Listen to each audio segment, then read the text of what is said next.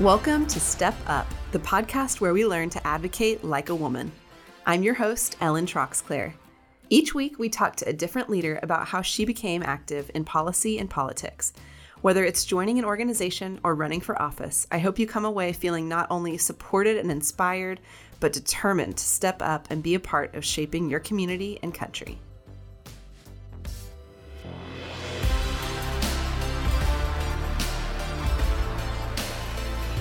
So thrilled to have my good friend and mentor, really, Stacy Hock, here with us recording today. She is a philanthropist, she's an activist, she's a businesswoman, she's a mom of four boys. She is a board member at the Texas Public Policy Foundation and also the chair for Texans for Education Opportunity. So her, her resume really goes on forever, but um, I, I know her just as an amazing friend and someone who has been really impactful in changing um, and pushing the policy conversation here in Texas. So thank you, Stacy, for joining us today. Thanks, Ellen. It's good to be here. So I I met you when I was running for city council. Actually, I remember our first lunch uh, over at Josephine House when um, we we just kind of connected about a polish a, a passion for for policy and you were so supportive and kind of immediately enthusiastic and, and really willing to jump in and support me in my campaign and that has just meant the world to me. So so thank you for that. Well that's right and thank goodness you did it. You did. You. leaned in and you ran and it was hard I think every single step of it was hard. Running's hard, uh, making that sacrifice, serving in that capacity, you know, being that lone voice often of reason, but always doing it with grace and elegance. And you were just this bright light for Austin. So thank you. Oh, yeah, I appreciate that. It's it's fun to, or it's just funny to think back to the five years ago now, um, and how how much has changed for me just personally and professionally since then. Uh, but yes, you're right. I, I, don't regret it for a minute. I'm so glad that that I that I did step up and make the decision to run. But I I wouldn't have done it without the support of people like you. So I'm um, endlessly grateful. So and, and really, you have set you have been you have set such an amazing example of how how to be impactful. But you have chosen to do it from in a different capacity. You know, the we've talked to several elected officials who, of course, being an elected official is a good way to influence policy, but you can also do it um, through you know you you have founded organization an organization that was that is promoting um, making reform to our public education system. You have uh, you support candidates who you believe in who are running for office, and of course you influence policy through your role as a board member at TPPF.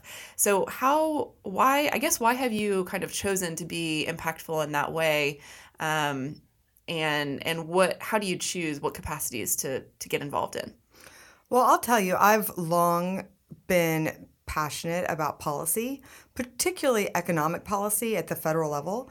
Um, and that has led me to be uh, to care about politics and to engage in pretty traditional ways, whether it's volunteering my time a little bit or being informed or being sure that I voted. Um, it was when we were moving back to Texas from New York mm-hmm. that Phil Gramm, former U.S. Senator of Texas, and a personal hero of mine reached out and asked for me to come down and meet with him at his home outside of San Antonio. And so I did. And he really laid out the case. He said, Stacy, you have been so focused on raising everyone's boat through philanthropy and service in that way. I want you to think about doing it through policy change. Mm. And that was the first time I had married my passion for economic policy, particularly, but policy in general, with my desire to elevate folks who are in poverty, to lift our community up, um, and do that through primarily philanthropy, but a variety of ways. And I got very excited about the reality that policy change does have major systemic impact mm-hmm. On especially those most vulnerable in mm-hmm. our society. And so that led me down this path. You're right. We don't often connect that with, we don't often connect policy work in our minds with kind of a, a way to like it's it's it seems it seems very separate in our minds from charity work, right? That's right. Um, policy seems pol- politics is like, oh well, that's dirty and divisive, and you know that's a whole messy situation. Mm-hmm. But I so I'm going to go vo- volunteer with Salvation Army or whatever it is. But Right. but you are so right that policy decisions that are being made actually have the potential to really, I mean, they do they, they do impact. Um, the lives of millions of people across the country. Um, and I think having that, shifting that mindset a little bit is um, kind of opens the door maybe for for women to think about channeling the volunteer work that they're already doing into a little bit different lane, a little bit That's different right. capacity. That's right. When you change the law, you change the world. You change society. And we should think about it not only in volunteering, although I mm-hmm. think that's extremely important. And that's one way to lend your voice to the chorus of what should be voices. It's one way to elevate discourse. Mm-hmm. If you're put off by the political rhetoric today, then that's the most valuable time for you to add your Exactly. voice to the conversation and to get equipped. And I have lots of ideas about how to lean in that way. And I think we shouldn't shy away from considering it our civic responsibility to contribute financially as well, where we f- see fit, where we feel comfortable, where we've decided um, it's a policy priority for us that we're moved in that area, or where we find a candidate that we think really represents our ideals.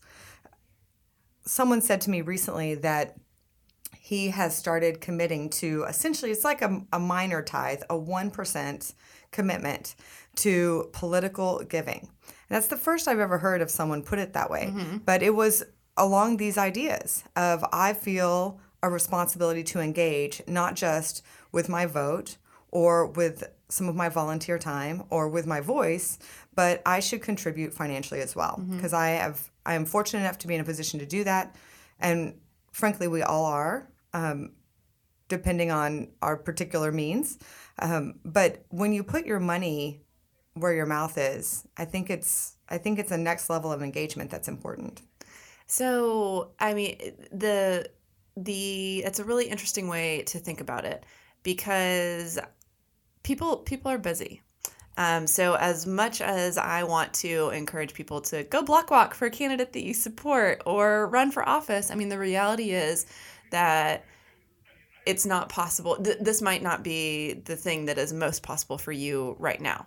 Um, I would what- argue it might not even be the most valuable contribution you could make. It might not be Okay. the best use of your time. Okay. It might be that the better use of your time is building your business or leaning in with your household, but that it empowers you to contribute in other ways that are in your wheelhouse. And I think that a big part of that is having the financial resources to mm-hmm. participate mm-hmm. as well as the voice or the community. I mean, it goes back to how a personal conversation with someone who's in your circle can totally change the trajectory mm-hmm. of someone's life choices. I think that is true for how we see all of these politics. We need to make it a comfortable thing to constructively debate, explore, talk about, get informed, and and not shy away from that. Today I see too many women feel that it is toxic and negative in a way that is no longer comfortable to talk about even with mm-hmm. their their close friends in their community. Mm-hmm.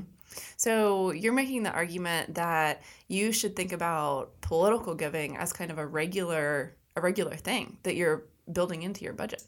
I know that sounds pretty outside a lot of folks' comfort zone, and there are ways to engage that are more purely on policy, um, whether it's through think tanks, which is C3 education and research, um, and getting those ideas out there that serve elected officials and legislatures and policymakers, um, or if it's taking a more active role that could still be done anonymously. Political giving is not anonymous.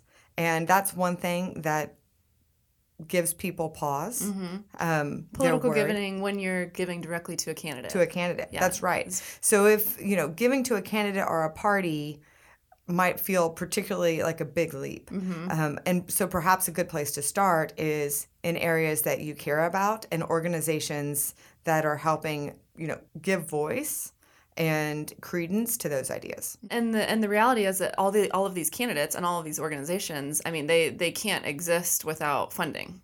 Right. So all the good work that they're doing. I mean, you can't you, you can't run a campaign with zero dollars. Um, you can't get elected. You can't get good, good people elected to office without fundraising. Mm-hmm. Um, and you can certainly make a bigger impact as a nonprofit organization in furthering your policy message if you have funding to reach people. So I, I, I do think that that's a part a piece that really has is often left out of the conversation. And um, and I I thank you for challenging us to really think about it. But you are involved in so many different capacities, and yet you're an amazing mom and um, have a great marriage, and are always are always volunteering um, your your time and your help in all of these different capacities. What is like what is, what is your life hack? Do you have a doppelganger or a twin?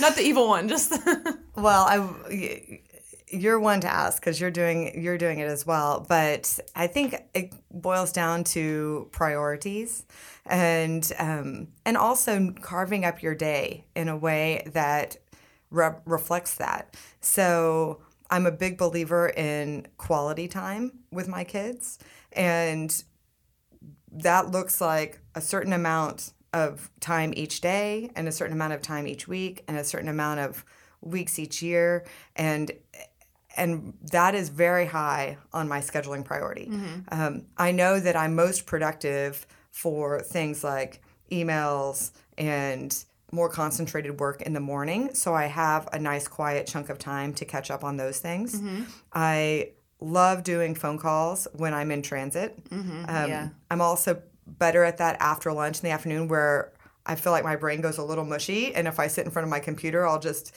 start. Um, meandering in ways that I seem productive, but um, aren't quite as much. So I've over time you learn about yourself and how to be most productive, and when are those moments that um, you need to be there as a mom, mm-hmm. and and what that right balance is, and it's always a process. It's mm-hmm. always a mm-hmm. process, and you go through periods of time where you're like, okay. I'm going to commit to something. And in this case, Victory Chair, you know, for the next year, that's going to be enough of a time commitment that other things have to diminish. Mm-hmm. So I have other board roles that are I'm going to have a lighter touch. Mm-hmm. Um, and in some cases, it's time to transition off of those because I want to make this a priority and I want to commit to this well. Um, so for each person, it looks different. It's, it's funny that you mentioned making phone calls in the car because if I'm in the car, if I'm driving now and I'm not on the phone, I like feel like there's something that I am missing. I'm like, what? Who should I be calling right now? What should I be doing right now? I'm the same way. I'm the same way. It drives my husband crazy. He thinks I'm, you know, he's he's afraid I'm going to be distracted if I'm talking while I'm driving. But um, I said it actually helps me concentrate on my driving more. Right. If I'm not talking on the phone, I'm blasting some music and singing along, which is also very therapeutic. That's something I would like to see. Yeah. well, and we spend so much time in traffic here in Austin that you know you have to you have to make use of that time somehow. That's right. Um, so you mentioned victory victory chair. Tell us tell us about that. What is that? Well, it is my first purely political role, which is different. Um, the job is supporting the election of Republicans up and down the ballot all over the state of Texas in the general in 2020. So it's really Senator Cornyn down. The presidential is its own beast. Um, there is Trump victory, uh, which is very much a national affair, and there are Texas chairs for that. But this is Republican Party of Texas and candidates within the border. So we're looking at Senator Cornyn being at the top of the ticket. Um, we have a number of statewide, and then we're looking at the congressional delegation. There's a number of seats there that are in play. And then um, the Texas House is getting a lot of attention mm-hmm. because um, there's a lot of seats there that are in play. And I am loving it. I love it because we get a chance to talk about why our ideas are the right governance for Texas. We get a chance to talk to candidates and beef them up in the areas that uh, they're finding their voice, they're finding their case. Um, I get to be behind the scenes and see the inner workings of a political campaign mm-hmm. and what that looks like, which is very interesting.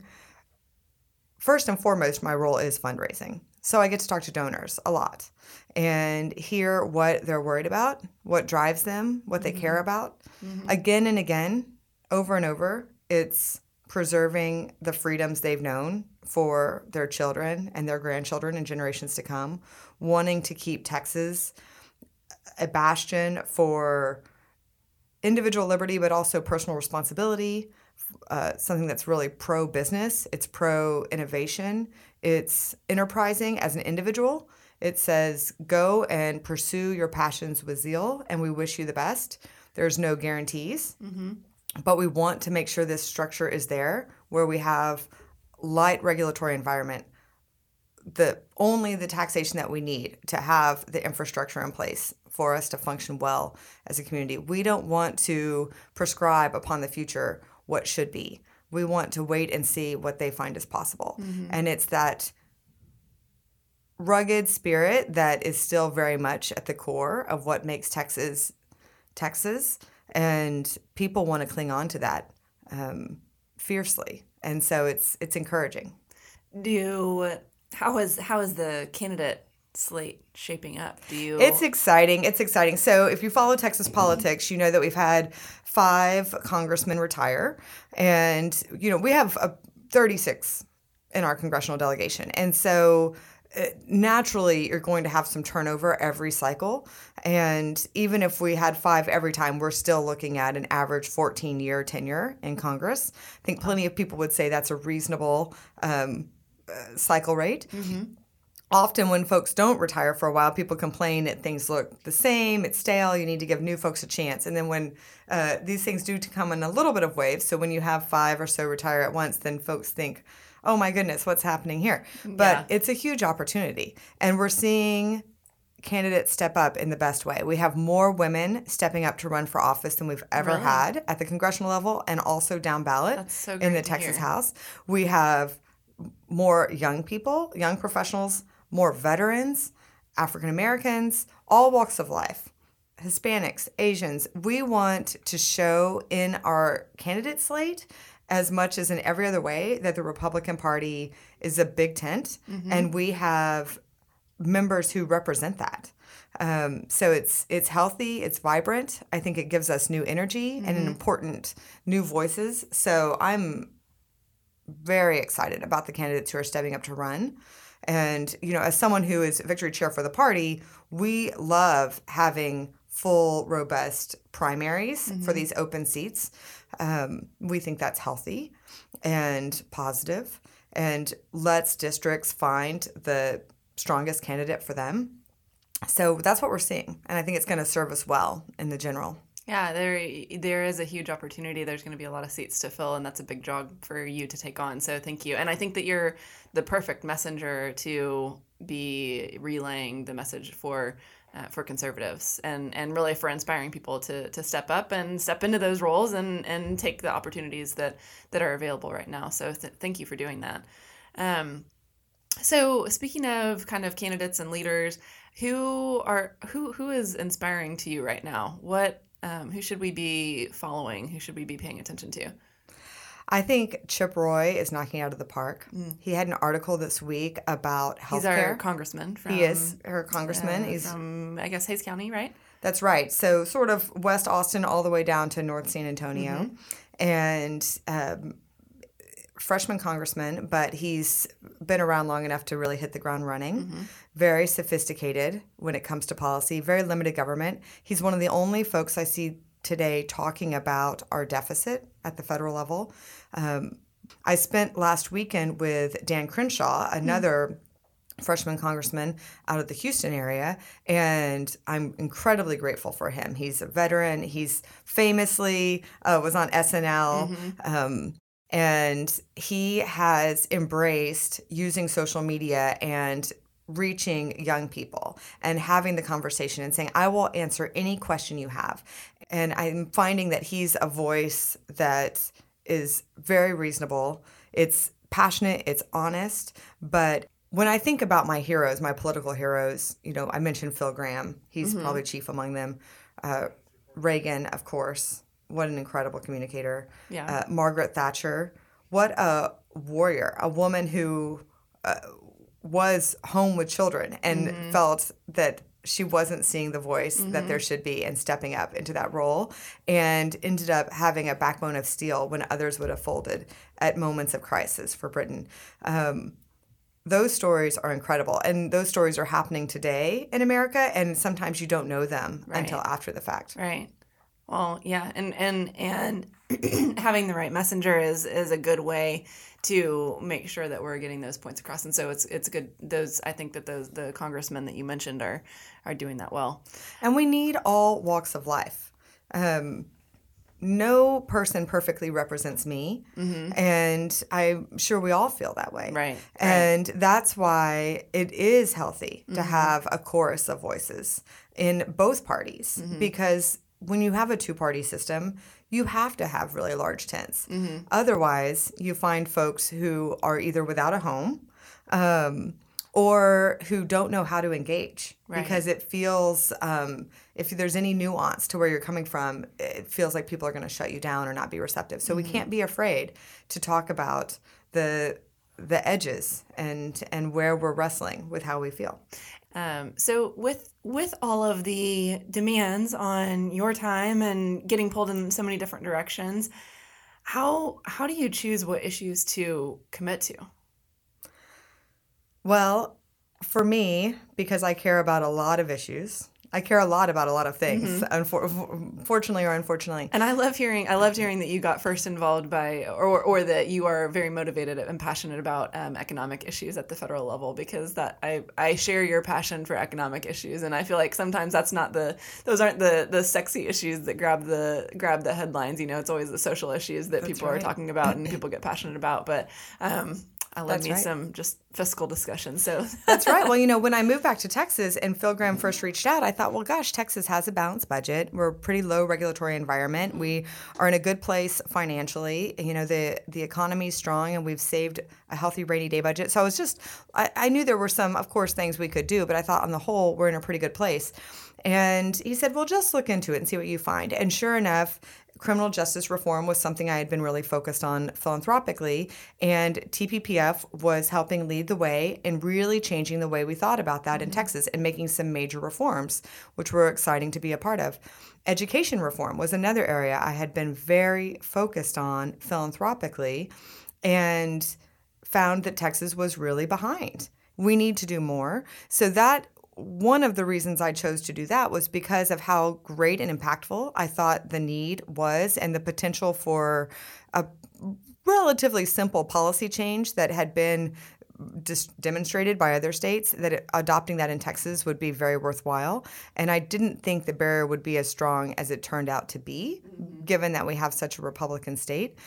So you're pretty practical about the way that you uh, approach these kinds of decisions. It's hard to be a constant advocate for something if you don't ever see change. Like you know, you can only do that for so long. You can only bang your head against a brick wall, and um, and certainly school choice has been a frustrating issue for for a lot of people who believe that that's the best path for- forward.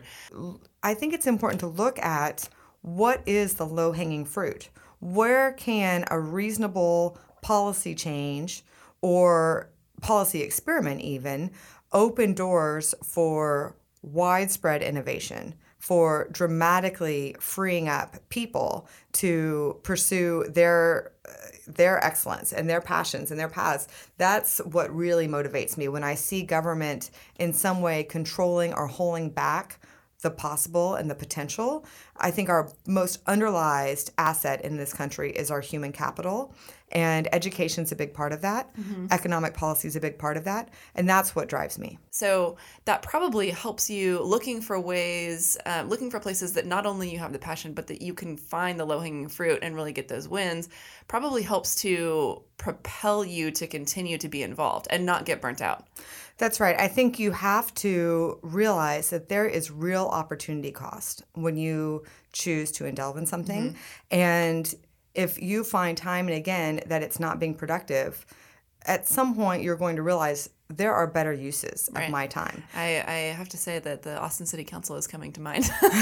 I mean, it was a worthwhile experience, and I'm proud of what I did there. But you know, at, at some point, it, That's it- exactly it right. Did feel it did feel like okay, am am I making the difference, or are there other ways for me to advocate um, that could be more effective? That's right. And I hear from folks all the time who say, Stacy, you can have such an outsized impact on policy not as an elected official in serving in all the ways that you are and maintaining those relationships and pushing for those ideals from the outside can be just as important a role so back to where we started um, i am incredibly grateful for folks who make the sacrifice to put themselves out there and run for office and someday it may make sense for me or for you again.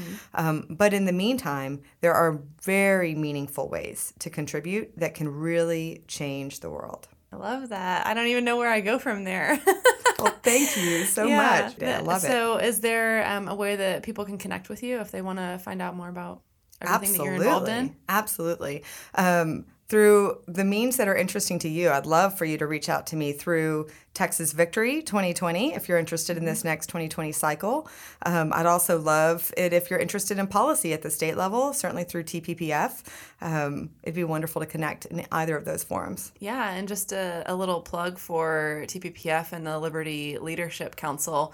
Um, that organization is a group of young professionals that, uh, well, it's it's an opportunity for young professionals to join and learn more about uh, what's going on at the state and federal levels and learn more about policy stuff. And that has been a really great uh, way for me to connect with other people who are interested and invested um, in policy change you know not necessarily in politics but people from all kinds of different industries so if if that's something that appeals to you i encourage you to look up tppf liberty leadership council and um, maybe we can connect at an event there That would be Shortly.